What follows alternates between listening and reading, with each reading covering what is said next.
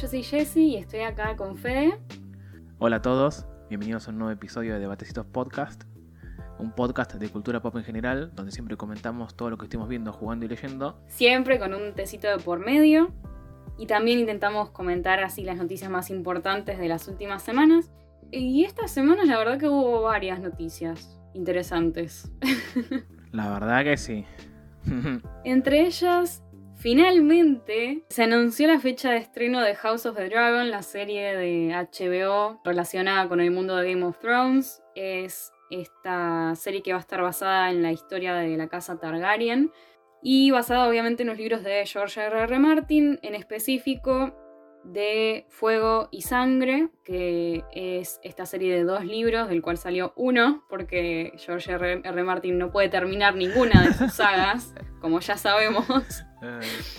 Fuego y Sangre salió en 2018 y bueno, en la segunda parte todavía no salió.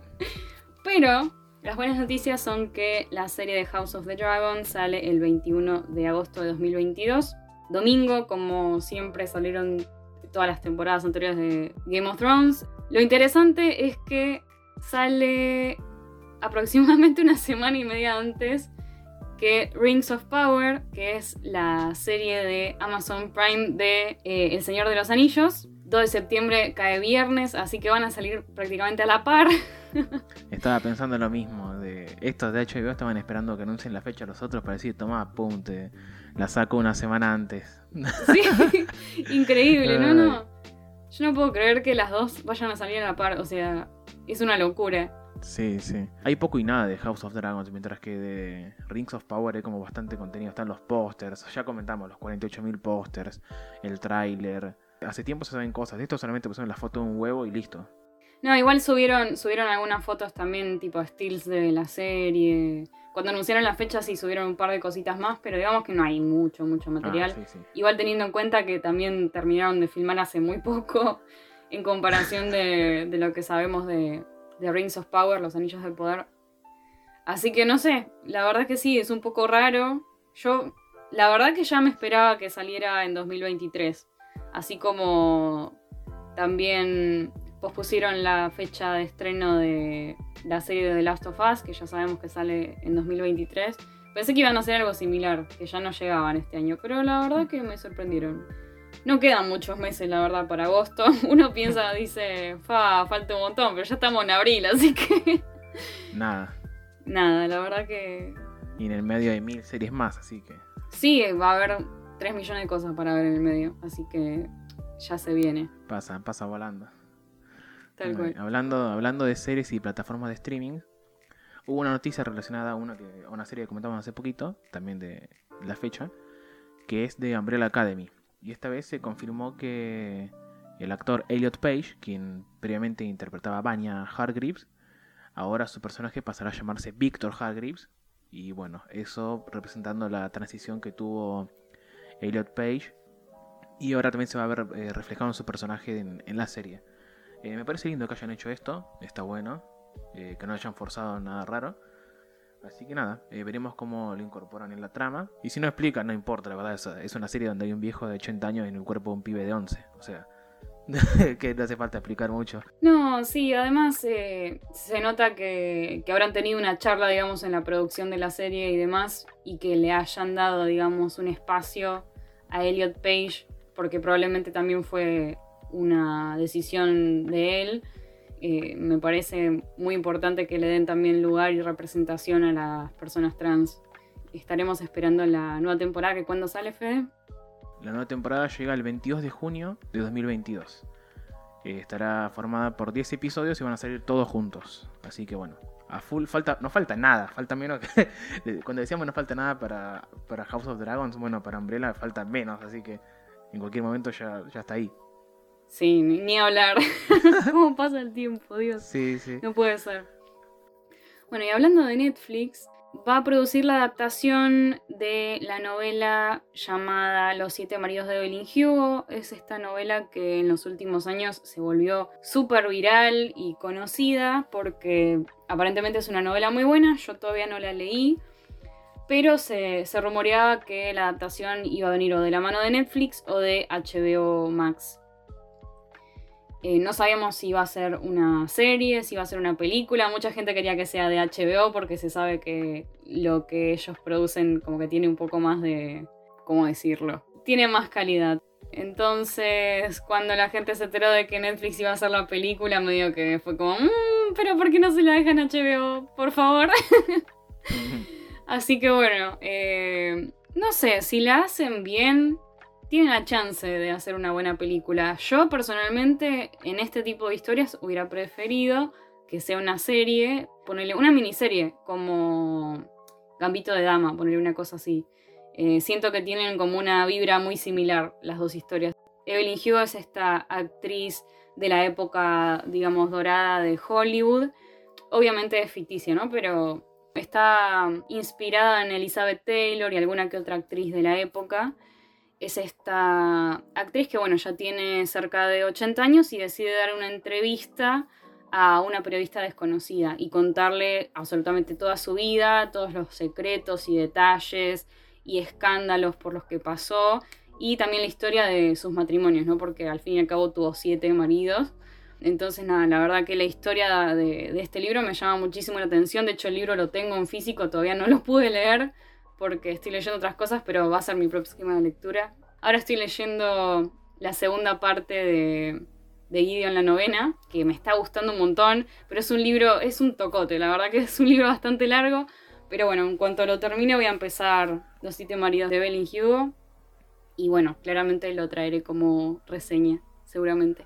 Buenísimo. No se olviden que de Guido en la novena ya comentamos en un episodio anterior, así que si no lo escucharon pueden ir a escucharlo en YouTube o en Spotify y enterarse de qué se trata esa novela que comentó Jessie recién. Tal cual, si les gustan los libros así de ciencia ficción y fantasía, se los recomiendo muchísimo Guido en la novena. Lo pueden buscar en, nuestros episodios anteriores, ya hice una reseña bastante extensa y les cuento un poco de qué trata todo.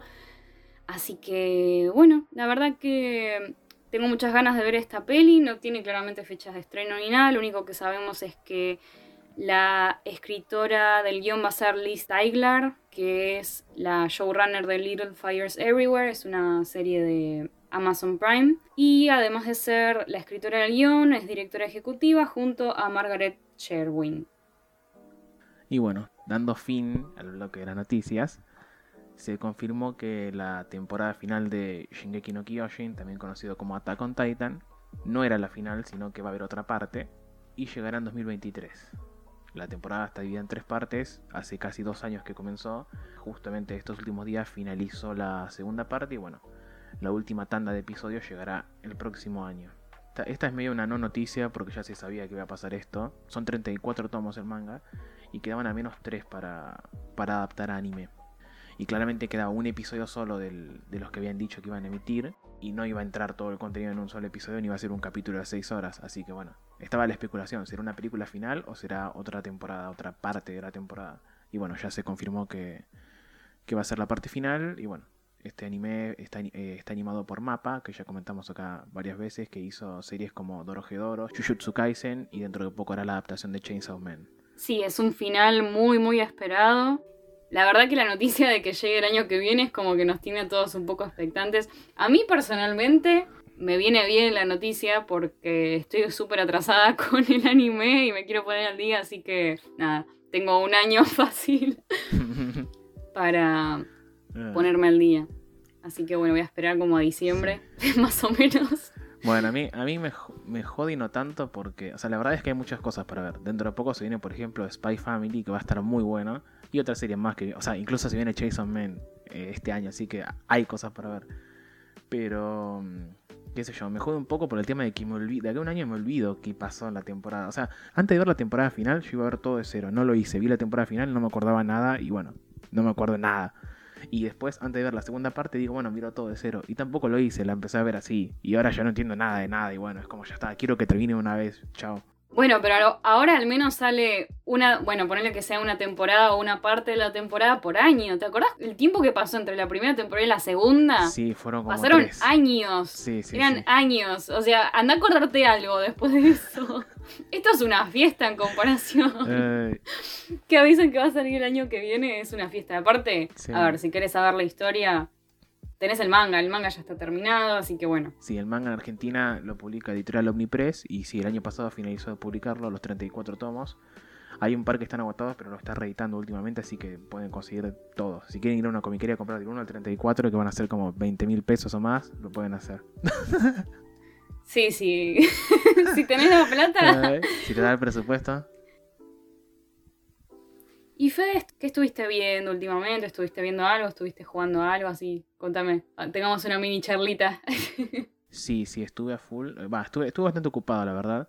Pero en, mi tiempo libre aproveché y empecé a leer un manga muy interesante. Que de hecho esta última semana cumplió 10 años desde que comenzó. Y hablo de Orange. Que yo pensé que era un yojo normal. Porque ves la portada y hay como chicos así, adolescentes de secundaria de la mano. Todo grupo de amigos. Y yo dije, esto es un yojo normal, o sea, me gusta el yojo, ¿no? me encantan ese tipo de historias. Pero yo pensaba que era algo así normal y dije, nada, lo dejo para más adelante. Y después me enteré que involucra viajes en el tiempo y cosas así. Fue como, epa, esto es interesante. y la verdad es que sí. Eh, es una serie que me gustaría comentar, desarrollar más profundidad a futuro. Porque posta que lo re vale la pena. Tiene adaptación anime. Pero bueno, en otro, en otro debatecito voy a comentarla full. El único que puedo comentar es que es una chica que recibe una carta de su yo del futuro y le dice que tiene que hacer ciertas cosas o se va a arrepentir de por vida. Los dejo con eso. Eh, así que está intenso, está muy, está muy buena, me encantó. Y encima, le, encima la serie había finalizado en cinco tomos, pero después salió un sexto tomo y ahora va a salir el séptimo. No llegué a eso, así que no sé cómo es que la historia terminó y después siguió, pero bueno, sé que es así. Acá en Argentina lo publica Editorial Panini y bueno, se pueden conseguir algunos tomos, algunos están agotados, pero si buscan alguna comiquería no tan grande puede ser que los encuentren. Qué loco, ¿sabes que yo también estuve viendo una serie relacionada con viajes en el tiempo? ¿Cuál? Están a full. Igual es una serie que ya tiene unos cuantos años y mi amiga Caro se va a poner muy contenta porque me la venía recomendando hace añares ya. Pero empecé a ver Outlander que está en Netflix, es una serie de época en la que esta mujer que es enfermera en la Segunda Guerra Mundial, eh, una vez que termina la guerra, se reencuentra con su marido después de años de no verlo y se van en una mini como segunda luna de miel a Escocia, donde ella viaja en el tiempo y se encuentra de repente en una época en la que está 200 años en el pasado y nada, es como un poco sus peripecias en, este mundo medieval casi, eh, en el que hay reyes y castillos y hay guerras civiles entre ingleses y escoceses. La verdad que... Tranqui. No, sí, es... La verdad es que el nombre, estoy seguro de haber visto la imagen en Netflix mil veces y nunca le di pelota. No tenía idea de que era de viajes en el tiempo, pero bueno, ahora lo Es excelente, sí. Eh, la cuestión es que ella después obviamente quiere volver a su época normal, pero no sabe cómo y bueno, es como un poco también ella buscando cómo volver y demás. No, no vi mucho, son como cinco temporadas, pero la verdad que la estoy disfrutando un montón, es muy, muy interesante y está muy bien hecha, la verdad que me está gustando un montón. Joya, lo voy a, lo voy a tener en cuenta, así que gracias, gracias por la recomendación y bueno, gracias Caro también. Bueno, nada, le mandamos un besito. Sí, cuando avance un poco más en la serie me gustaría comentarla porque la verdad que me está gustando un montón. Y, y bueno, nada, eh, la verdad que tengo que seguir mirando. Joya. Ay, aparte el actor, el escocés ese, por favor, el pelirrojo, nada. Eh, Chef's Kiss un beso para, la madre, el padre, un trabajo fantástico. Ay, qué bueno. Bueno, yo también estuve viendo en, Netflix, sabes que me enganché con un anime que tiene 10 episodios por hora nada más, que se llama Kotaro Lives Alone. Y también voy a compartir rápido la sinopsis cortita. Es un nene de 4 años que vive solo en, una, en unos departamentos y te cuenta su vida con, junto a los vecinos que son gente toda muy extraña, o sea, como que muy distinto uno del otro. Y el, el nenito vive solo como una persona normal, un adulto, pero es un nene de 4 años. Y es muy raro todo. Eh, es como comedia, pero también tiene un, algo oscuro detrás. Eh, lo recomiendo, mírenlo. Solamente voy a decir eso, mírenlo que está bueno. Y después, por último, retomé la lectura de Chainsaw Man, que lo había dejado colgado. Ya leí eh, casi la mitad, me quedan, sí, me queda el tomo 7 al 11. Y también estuve mezclando anterior Orange y ese. Pero con eso ya estuve, estuve a full. ¿Vos qué onda, Jessy? ¿Leíste o viste algo más? Bueno, contaste recién que leíste el de la secuela de Guido en la novena. Sí, estoy en eso, pero es un, es un libro bastante largo y es muy, muy diferente al primero, lo cual me sorprende bastante porque como que el género del primer libro es como muy, muy específico. Si escucharon un poco o leyeron el libro, es como un género muy particular y el segundo es como muy diferente, pero de alguna manera sigue la misma línea. No sé, es, muy extraño, pero estoy pasando muy bien. pasa que, me pasa que llego muy cansada de, de laburo y demás, entonces cuando me voy a dormir, que es cuando normalmente leo, me pasa que estoy tan cansada que leo una página y me duermo, entonces me está costando muchísimo avanzar. Eh. Así que nada, va, va lento, pero va constante, digamos. Bueno, de ese ya no creo que pueda traer reseña porque al ser una segunda parte se complica, pero sé que la tercera parte de la saga llega en septiembre, así que nada, lo quiero terminar. Bueno, igual claramente pretendo terminarlo antes de septiembre, pero...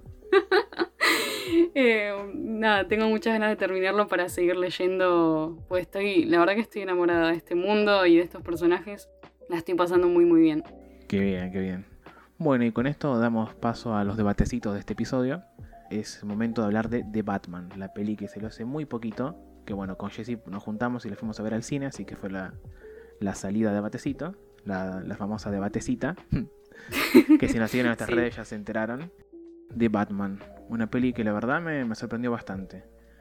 Eh, la peli fue dirigida por Matt Reeves, director eh, estadounidense que probablemente lo, conozcan de otras películas como las últimas de Planeta de los Simios y la saga Cloverfield.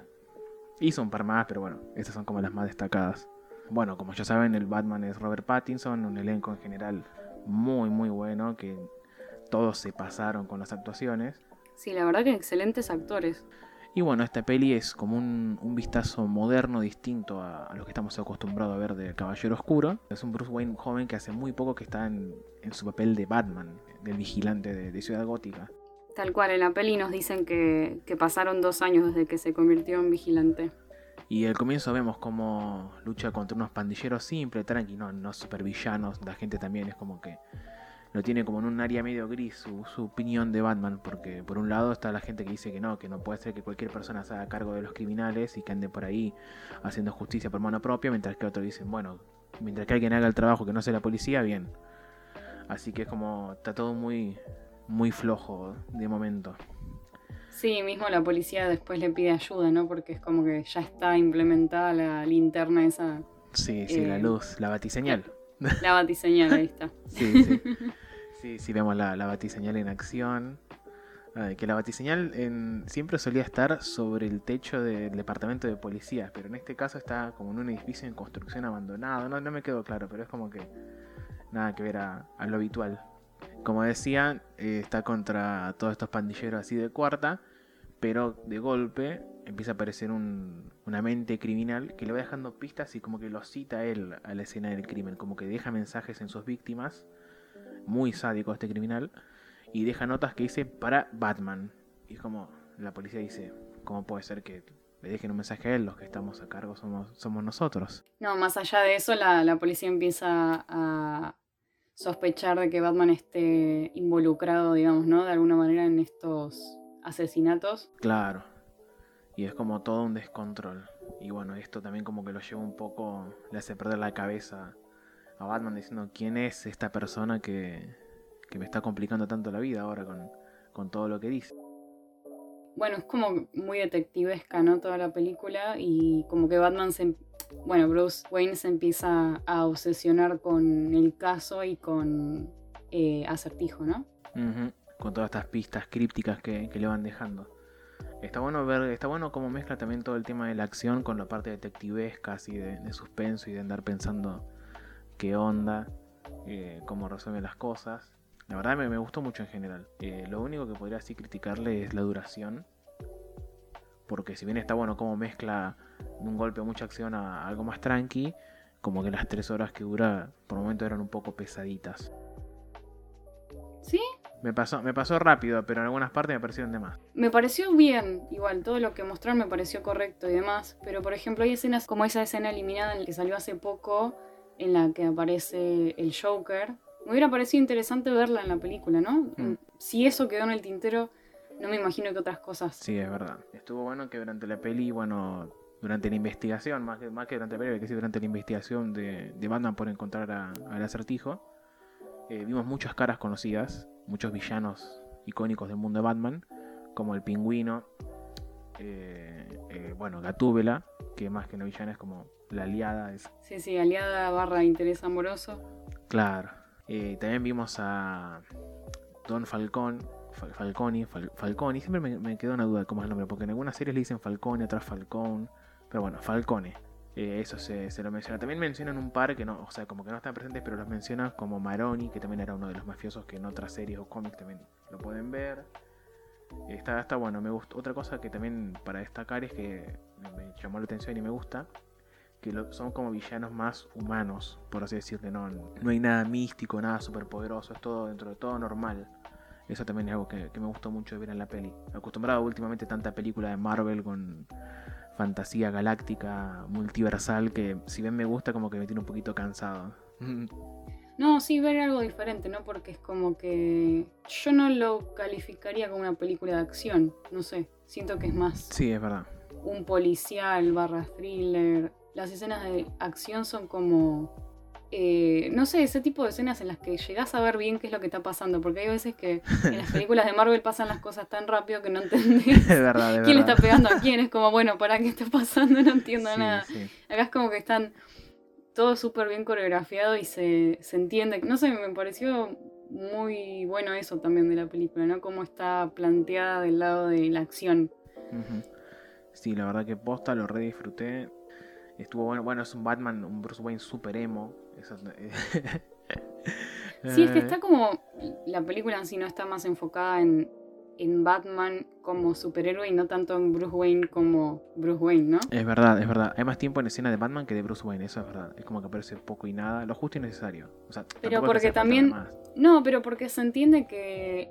¿Dónde están, digamos, las prioridades de Bruce Wayne en esta película? Es como que él no no es el Bruce Wayne de, de las películas de Nolan, ponele, ¿no? Que es como esta persona súper popular y, buena hablando con la gente y demás, es como que no llegó a ese punto todavía, no entiende por qué también eso es importante, o sea, por qué ser Bruce Wayne en la sociedad en la que él está es importante, ¿no? Y cómo él también puede cambiar un poco la sociedad desde ese punto. Sí, eh, claro, y como vemos en la peli, este, este Bruce Wayne de, de Pattinson es como un recluido de la sociedad y de hecho, vemos que ni siquiera sale de, su oficina. Sí, tal cual. Es como que lo único que él busca es venganza y sabe que la única manera de conseguirla es con su alter ego, no es con, con su persona en sí, ¿no? Va, o sea, o eso es lo que él, supone y lo que él entiende, ¿no? Claro, que es algo que va cambiando a medida que va pasando la película. Y eso también me pareció muy interesante porque no es no, no, es un punto de vista que yo había visto, al menos de, de, Batman como personaje. Sí, no, tal cual como decís, la verdad que eso estuvo muy muy bueno. Eh, sí, en general, como dije ya, la, la peli me encantó.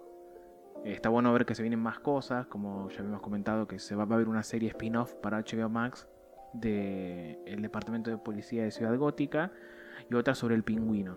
Eh, eso va a estar bueno porque va a desarrollar más a profundidad. En la peli vemos cómo el pingüino y todo el, el mundo criminal de, los mafiosos se, maneja en Gotham. Así que vamos a conocer todavía más de eso, que tiene pinta y seguramente esté muy muy bueno. Sí, aparte viniendo de la mano de HBO Max van a hacer cosas interesantes, yo creo. Sí, ni hablar. También ya lo comentamos que la película del Escuadrón Suicida tuvo una serie spin-off, que es la de Peacemaker, que es un personaje que, que aparece en esta última peli y la serie esa tiene la calidad de la película o superior incluso, así que con lo que se viene de Batman seguramente sea una joyita. De momento no hay nada confirmado sobre secuelas o todo ese tipo de cosas, pero bueno, claramente la peli fue un hitazo, fue muy bien recibida por la crítica y yo creo que hay, hay Pattinson, Pattinson para, para rato. Sí, además un montón de gente dudaba de, de su actuación y hizo un trabajo excelente. No solo él, sino Zoe Kravitz y Colin Farrell, ¿no? Era el, el sí, sí. Todo es un trabajo increíble, la verdad es que yo los sentí dentro del personaje, la verdad. Sí, Gordon también, Gordon que estuvo bastante en pantalla, ahí acompañando a Batman, la verdad que muy, muy bien. Si vieron la peli de, Batman y se quedaron con ganas de más, o si quieren conocer una historia similar a la película antes de verla, eh, pueden encontrar un cómic disponible en Argentina, va, disponible en todo el mundo porque fue un estreno mundial, que se llama Batman el Impostor, que fue una serie de tres números que se lanzó a fines del año pasado, pero fue lanzada a nivel global, recopilada en un tomo a fines de febrero de este año. Este cómic eh, fue escrito por Mattson Tomlin, que es el escritor y guionista de la película, la, la peli dirigida por Matt Reeves que comentamos recién, y dibujada por André Sorrentino, un artista francés que si son del mundo comiquero probablemente lo conozcan por haber dibujado Old Man Logan de X-Men y también Joker Sonrisa Asesina, también publicado en Argentina por Omnipress, que también está muy lindo, el, dibujo de él es, genial. Este cómic también nos presenta un... Es, es como... El logo de hecho es igual al de la película, no es el mismo Batman, pero sí, es como medio raro, está como en un territorio extraño. No es lo mismo, pero sí, no sé, no se sabe exactamente si es lo mismo Batman o no, pero el dibujo, de hecho, la cara es similar a Pattinson, no sé. Es medio extraño, pero viniendo del mismo autor, por así decirle, eh, son, series, son historias que se complementan.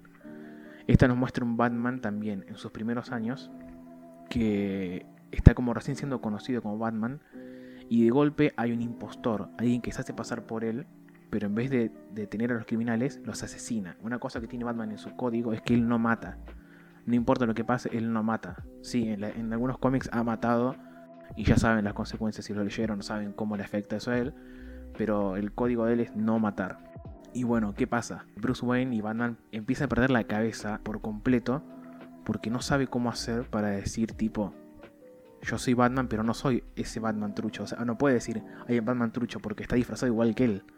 Y eso lo mm. lleva a una locura extrema, a perder la cordura y está, está muy bueno. También este cómic está bueno que maneja también, o sea, tiene como acción, pero también es más de suspenso y, de misterio de ver quién carajo se hace pasar por él. Suena re interesante y aparte se, nota, ¿no? Como en la esencia de la historia que es como que está escrita por la misma persona. Sí, sí, sí, tiene ese toque, ese toque oscuro y de misterio.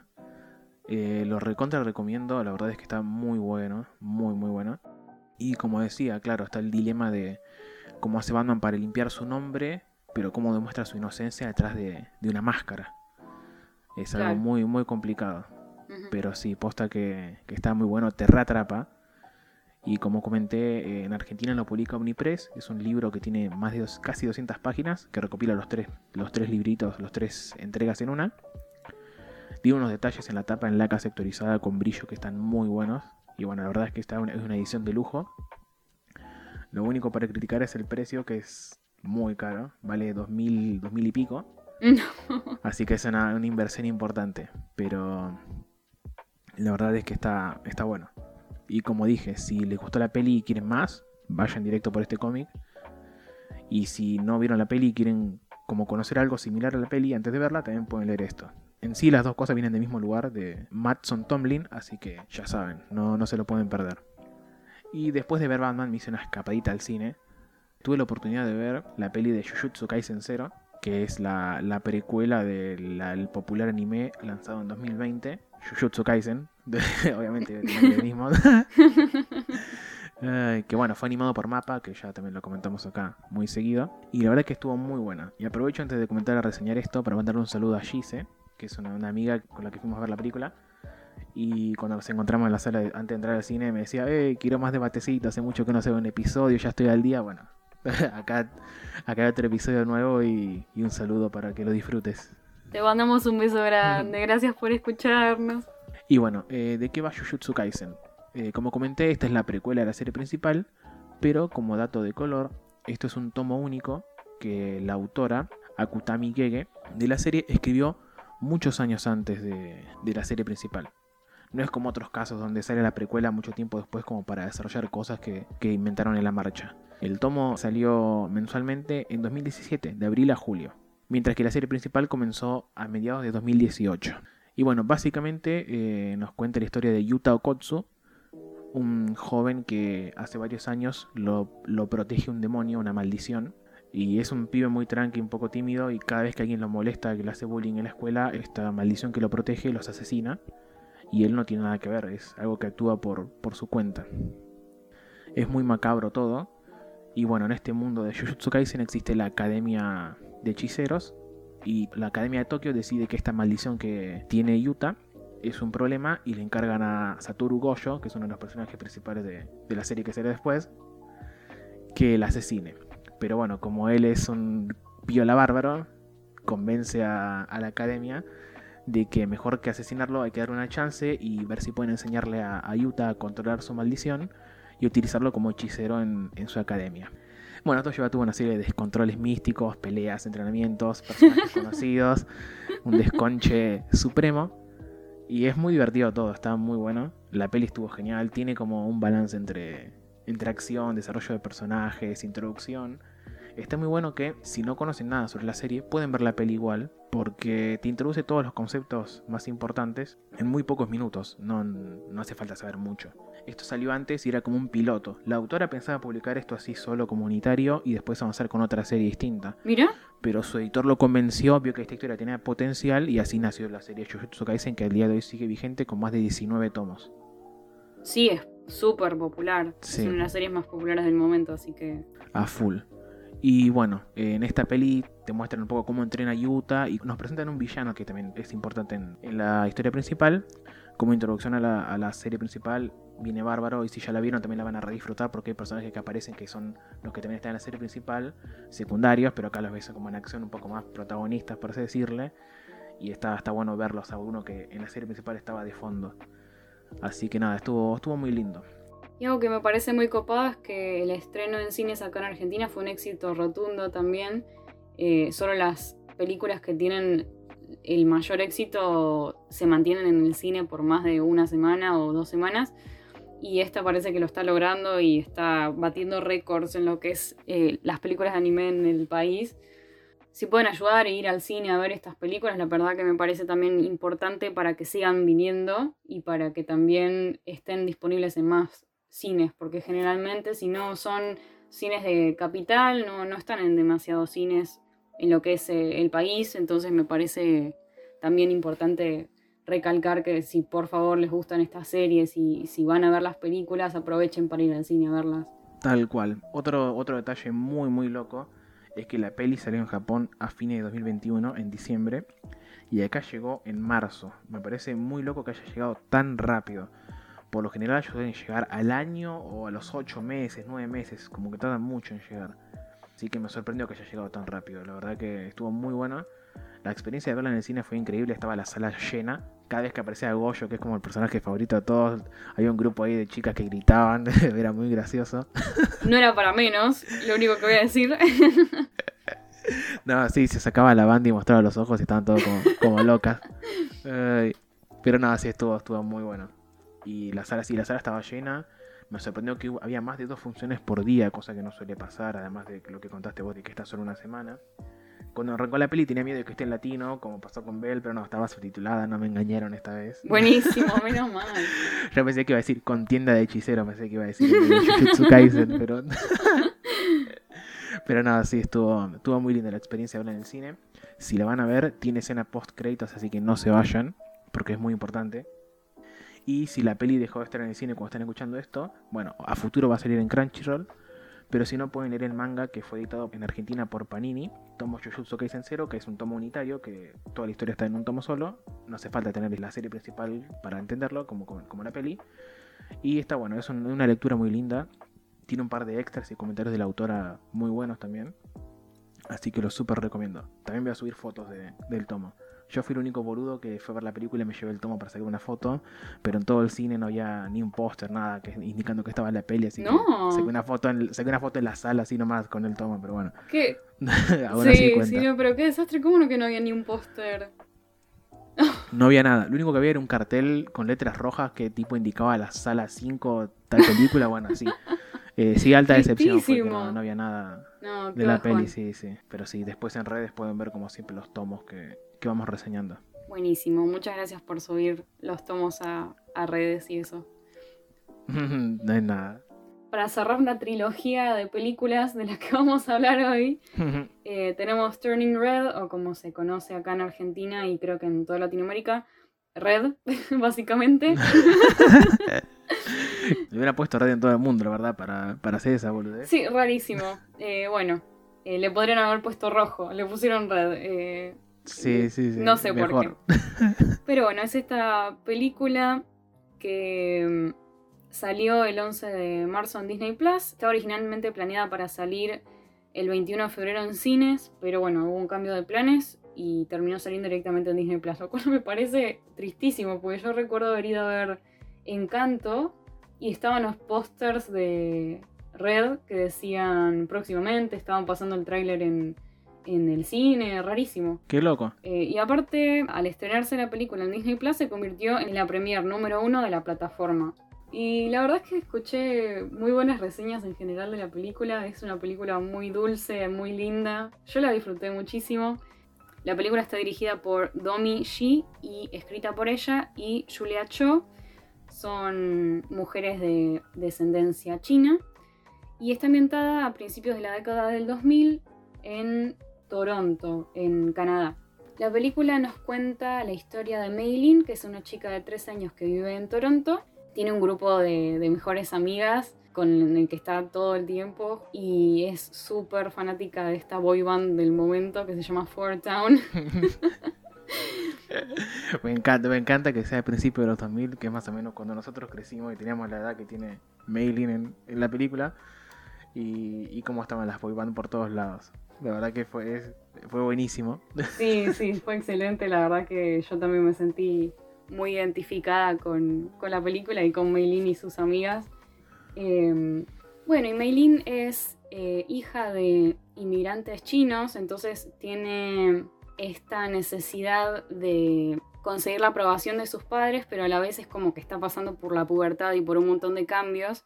Entonces lo que nos cuenta la historia es un poco de, su relación con sus padres, lo diferente que es de su relación con sus amigas, cómo los gustos que ella tiene, por ejemplo, que es fanática de esta boy band, es algo que la madre reprueba muchísimo, entonces como que no le puede contar algunas cosas, ¿no? Es como que pasa por un montón de cosas que creo que un montón de chicas de esa edad pasan, mismo yo cuando tenía su edad. Entonces creo que también por eso me pude identificar muchísimo con ella y por todo lo que pasa, ¿no? Más allá de que lo interesante y gracioso de esta película es que cuando ella empieza, digamos, a transitar su pubertad, se entera de que cuando se enoja se convierte en un panda rojo gigante. Muy normal. Sí, sí, sí, lo que pasa a cualquier chica de 13 años, claramente, ¿no? Entonces, bueno, en ese momento se entera de que es una especie de, maldición, entre comillas, por las que pasan todas las mujeres de la familia de Mailing. Ella trabaja con, su madre en el templo de, la familia, en el que alaban, digamos, a esta eh, mujer ancestro de ellos, que era como protectora de los pandas rojos y demás. Eh, entonces, bueno, nos cuentan un poco de, la travesía de Maylin siendo hija de inmigrantes y a la vez, bueno, pasando por la pubertad y siendo fan y siendo adolescente, básicamente había gente que decía como eh, es muy difícil sentirse identificado con esta película. Yo la verdad que no, no, no creo que haya sido el público. Es como que, pero es una niña de 13 años, o sea... A mí me dio, gracia, no sé si lo, viste en redes, que había muchos padres quejándose de, la, de, que los, de que las hijas y los hijos vieran la película. Porque decía, tenía miedo que se rebelen en contra de ellos por lo exigente que son. Ay, no. y entonces hay capturas de chats de grupos de padres como advirtiéndoles que no dejen que los hijos vean la película. Ay, eso no había escuchado, pero sí como que tuvo como un poco de repercusión por el tema de que mencionan abiertamente, digamos, el periodo menstrual y demás, y es como que sí escuché comentarios de padres que llevaron a los nenes a, ver la película y como que no sabían que trataban esos temas, tabús, ay, no puede ser. y que tenían que, claro, que después cuando salieron del cine como que los nenes les preguntaban.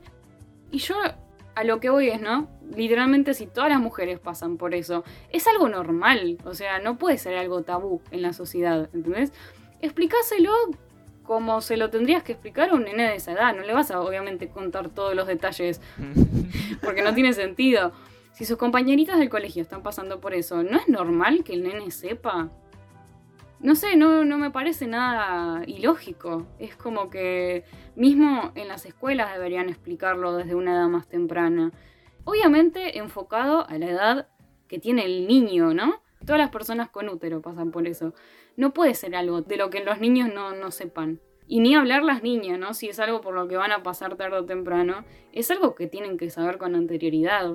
Imagínate lo, lo traumático que es para una nena de repente enterarse de que va a sangrar todos los meses, así de la nada. Entonces, el hecho de que mencionen toallitas en una película infantil, no sé, yo yo lo veo como totalmente normal, pero porque me ha pasado, ¿entendés? Y que haya gente que diga que, no puede ser, que están sexualizando eh, a las nenas en la película por hablar del periodo menstrual, eso me parece ridículo. Me parece ya lo siguiente ridículo. Re exagerado. Sí, es demasiado. Lo que sí trata la película en muchos sentidos es la sexualidad, ¿no? Y es algo que, vi bastante que, que comentan en Twitter, pero lo interesante es que no sexualizan a los adolescentes, sino que tratan la sexualidad desde el punto de vista de la pubertad, ¿no? Y desde la parte más quizá incómoda, ¿no? La parte en la que eh, tenés tu primer crush y, haces fanfics o dibujos de vos con tu crush, digamos, ese tipo de cosas, ¿no? Que estoy segura que el 90% de la población humana ha pasado por eso Y si no fueron fanfics o dibujos, fueron escenas en tu mente, ¿entendés? Es como que de alguna u otra manera todo el mundo pasó por eso.